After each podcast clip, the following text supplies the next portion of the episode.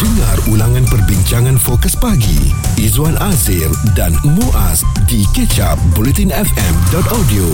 Semakin menghampiri hari yang kita nanti-nantikan, iaitu PRU15 ini pada 19 November nanti. Jalankan tanggungjawab anda. Yes, tanggungjawab kita memang dah tak sabar untuk membuang undi. Persoalannya sekarang, Izwan, adakah anak-anak muda kita pun akan turun mengundi dan juga keterujaan mereka tu dapat diletakkan kepada hari tersebut, kerana mereka kali pertama mengundi pada tahun ini? Seramai 10.6 juta pengundi berusia 18 hingga 39 tahun di seluruh negara akan turun mengundi pada PRU ke-15 akan datang, dan menurut dapatan SPR, 1.39 juta pengundi berusia 18 ke 20 tahun, manakala 4.6 juta pengundi berusia antara 21 ke 29 tahun.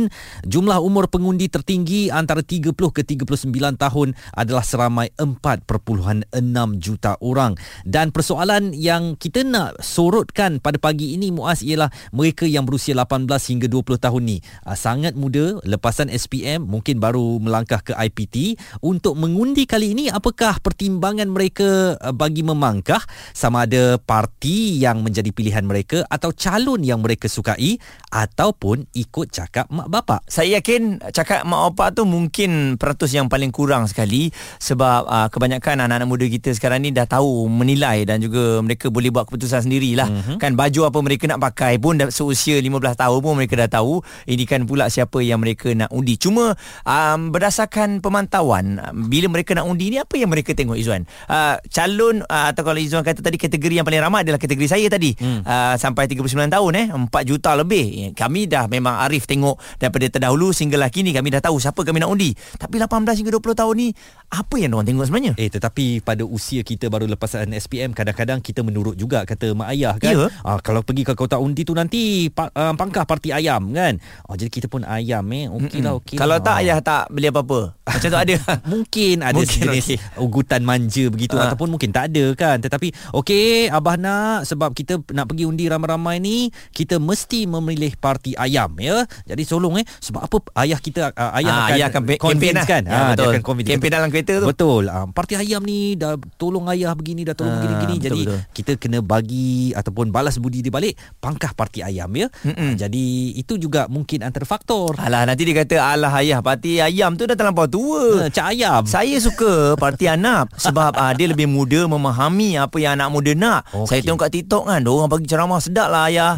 Nampak ada perbezaan kat situ. Jadi itu yang kita nak tahulah untuk pengundi-pengundi muda ini, bagaimana pilihan mereka di kotak undi nanti.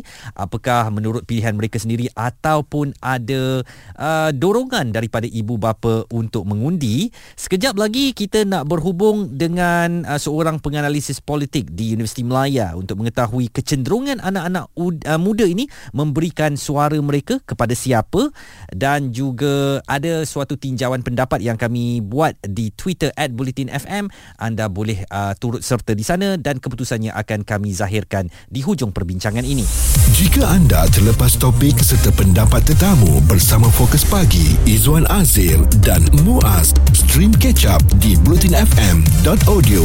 Kami sedang katakan tentang apakah agaknya pilihan anak-anak muda kita yang akan turun mengundi ni, 18 ke 20 tahun berjumlah lebih daripada 1 juta orang. Apakah mereka akan memilih calon, memilih parti, ataupun ikut cakap mak bapa? Dan secara keseluruhannya, 10.6 juta bakal penentu kerajaan menjelang PRU15 untuk pengundi muda, dan ini kata mereka. Sepatutnya memang bebas memilih lah, sebab kalau nak ikutkan kehendak ibu bapa tu, kita punya pilihan atas pemimpin yang kita percaya, dan berikan kata macam kepercayaan untuk memimpin negara ni, sepatutnya seharusnya independen daripada sebarang, orang kata, influence lah. Maksudnya apa yang kita pilih itu berdasarkan apa yang kita percaya, dan tak sepatutnya ikut kata-kata sesiapa, lagi-lagi ibu bapa, sebab ibu bapa dengan kita berbeza dari segi apa yang kita percaya. Masing-masing ada belief sendiri. Pendapat saya, pilihan sendiri, pilihan masing-masing lah, sebab apa yang kita nak, apa yang kita mahu. Dan kita nak bersama dengan seorang penganalisis politik di Universiti Malaya, Profesor Madya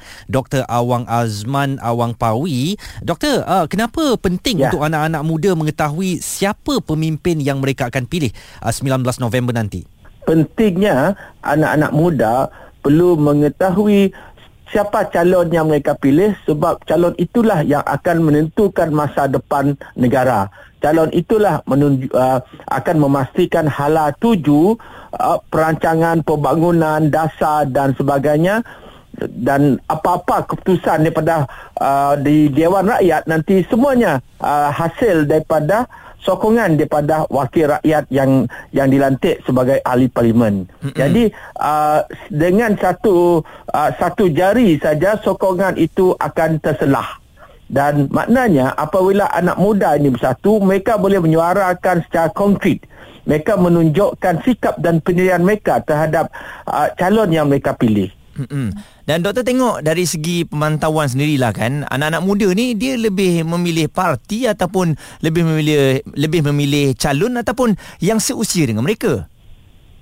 Okey, dalam konteks ini saya teringat kajian yang pihak kami buat dalam pilihan raya negeri Johor.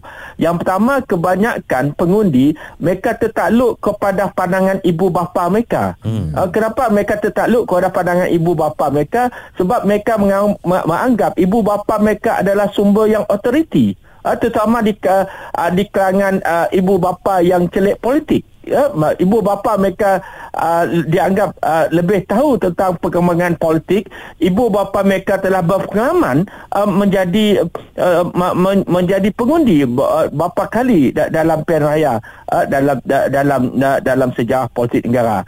Satu lagi yang faktor yang menyebabkan anak muda ini, walaupun mereka mengatakan mereka memilih atas kapasiti sendiri untuk memilih, sebenarnya pada satu tahap walaupun mereka ada keputusan, mereka juga mempertimbangkan nasihat dan panduan daripada ibu bapa mereka. Pertama, ibu bapa mereka merupakan penyumbang kepada sumber ekonomi mereka. Misalnya memberikan allowance bulanan apabila mereka belajar dekat kolej, membantu sokongan dari segi rumah, makanan. Jadi anak-anak berasa begitu tertangudi kepada ibu ayah mereka. Jadi apa-apa kata ayah mereka, mereka akan pertimbangkan. Jadi tak semestinya mereka terima, tapi mereka akan pertimbang sebaik-baiknya.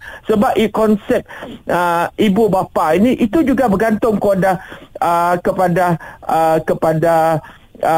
latar belakang anak muda tu sendiri. Katakanlah anak muda itu berasa dia dengan ibu bapa dia berasa dia tu lebih banyak pengetahuan, ilmu tentang sentimen politik dan sebagainya daripada ibu bapa. Yang itu mungkin mereka membuat keputusan sendiri. Tapi bila mereka lihat misalnya ayahnya yang banyak mencadangkan membaca isu-isu perkara ini, ayahnya banyak membicarakan politik, pencerahan politik dalam isu semasa misalnya. Jadi ayah dia jadi ibu bapa mereka jadi pakar rujuk. Dia bergantung kepada latar belakang pengundi anak muda itu sendiri. Baik. Itu jawapan yang jelas bagi saya. Profesor Madya Dr. Awang Azman Awang Pawi, penganalisis politik daripada Universiti Malaya, yang tidak menolak kemungkinan anak-anak muda kita mungkin akur dengan perintah dan arahan ibu ayah mereka untuk memangkah calon-calon tertentu di Kota Undi 19 November nanti. Izwan Azir dan Muaz di Ketchup Buletin FM. Anak-anak muda rata-rata mungkin waktu ini kita lihat belum teruja lagi, tak nampak parti mana yang mereka sokong, Izwan. Tapi saya yakin pada hari mengundi nanti, mereka ni lah yang banyak akan berkongsikan momen-momen kali pertama mereka turun undi. Betul, pada 19 November nanti dekat Instagram, dekat TikTok pasti akan banyak konten yang dibuat untuk memeriahkan hari pembuangan undi nanti. Tetapi tolong berhati-hati juga ya, jangan sembarangan nak bawa handphone anda. Betul. Ataupun buat konten, kerana ini adalah tempat untuk memberikan suara kita, bukan tempat untuk buat konten. Di Twitter kami melakukan tinjauan pandangan bagaimana pengundi muda membuat pilihan untuk mengundi pada PRU ke-15 nanti. Majoriti iaitu 58% memilih undi berdasarkan calon, diikuti dengan 32% undi berdasarkan parti dan 10% ikut pilihan ibu bapa. Ini bermakna anak-anak muda akan tengok calon yang mungkin seusia dengan mereka lah. 58% tu satu undi yang banyak juga. Betul. Untuk berdasarkan calon ini. Dan kita ada orang yang kali pertama akan mengundi nanti, Iman Khidir, yang merupakan seorang pelajar. Iman, apa agaknya yang bakal anda saksikan untuk nak turun mengundi ni? Mana dulu yang anda tengok, partinya ke ataupun calonnya? Okey, pada pendapat saya lah, saya sebagai pengundi baru, jadi saya rasa parti politik di peringkat nasional telah telah menunjukkan bahawa mereka ni ada kelebihan masing-masing.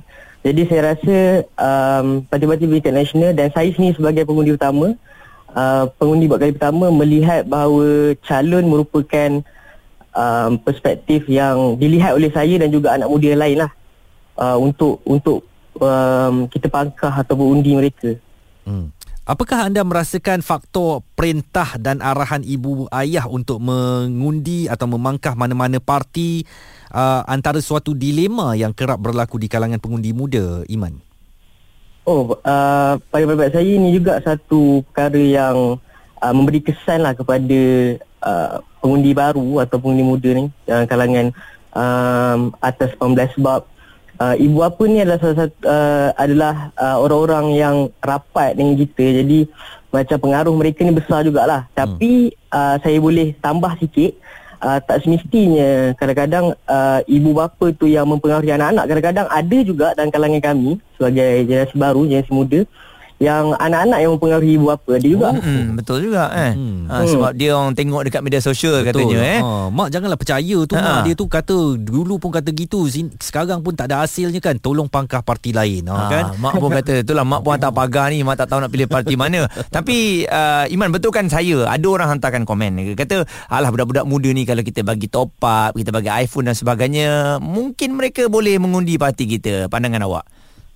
Oh, pandangan saya rasa anak muda sekarang ni, especially which mean yang dalam kategori mahasiswa lah, so boleh saya katakan, diorang ni lebih bijak lah untuk kira meletakkan nilai terhadap undi mereka. Sebab saya rasa mereka ni pun tahu keadaan-keadaan semasa dan politik yang berlegar dalam negara kita. Jadi saya rasa mungkin dalam kalangan anak muda, terutama mahasiswa, dapat mengimbangi lah perkara ni.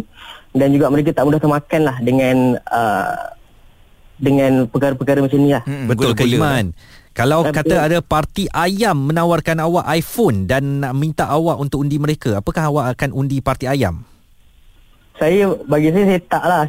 Untuk saya sendiri, saya tak lah. Tapi saya tak tahu lah orang lain kan. Cuma bagi saya tak lah. Dan ada juga beberapa komen yang dibuat di media sosial. Antaranya Deo Adi menulis, generasi muda sekarang bukan generasi muda macam 80-an, 90-an dulu. Yang sekarang, mereka lebih terbuka fakta dan akses maklumat tentang kerajaan. Public domain dokumen tentang kerajaan semua terbuka luas. So nak kata mereka mudah tertipu, tak juga dari segi fakta dan maklumat. Kalau nak cerita pasal tak ada asas penilaian politik atau politik sains, sepatutnya perkara itu dituju pada ahli politik zaman sekarang yang tua-tua tu, yang mana mereka tak ada asas perjuangan politik sebenarnya, yang ada suka melompat dan kejar jawatan. Jadi sepatutnya yang ditegur ialah generasi tua yang masih lagi berpegang di tampuk kuasa. Ini apa yang kami lihat dan juga berdasarkan komen-komen yang diberikan. Kita tak tahu, semuanya di tangan anda. Jadi ayuh generasi muda yang kali pertama akan mengundi, jangan pernah rasa sedih ataupun give up ya untuk mengundi mana yang anda mahukan, kerana ini adalah tanggungjawab.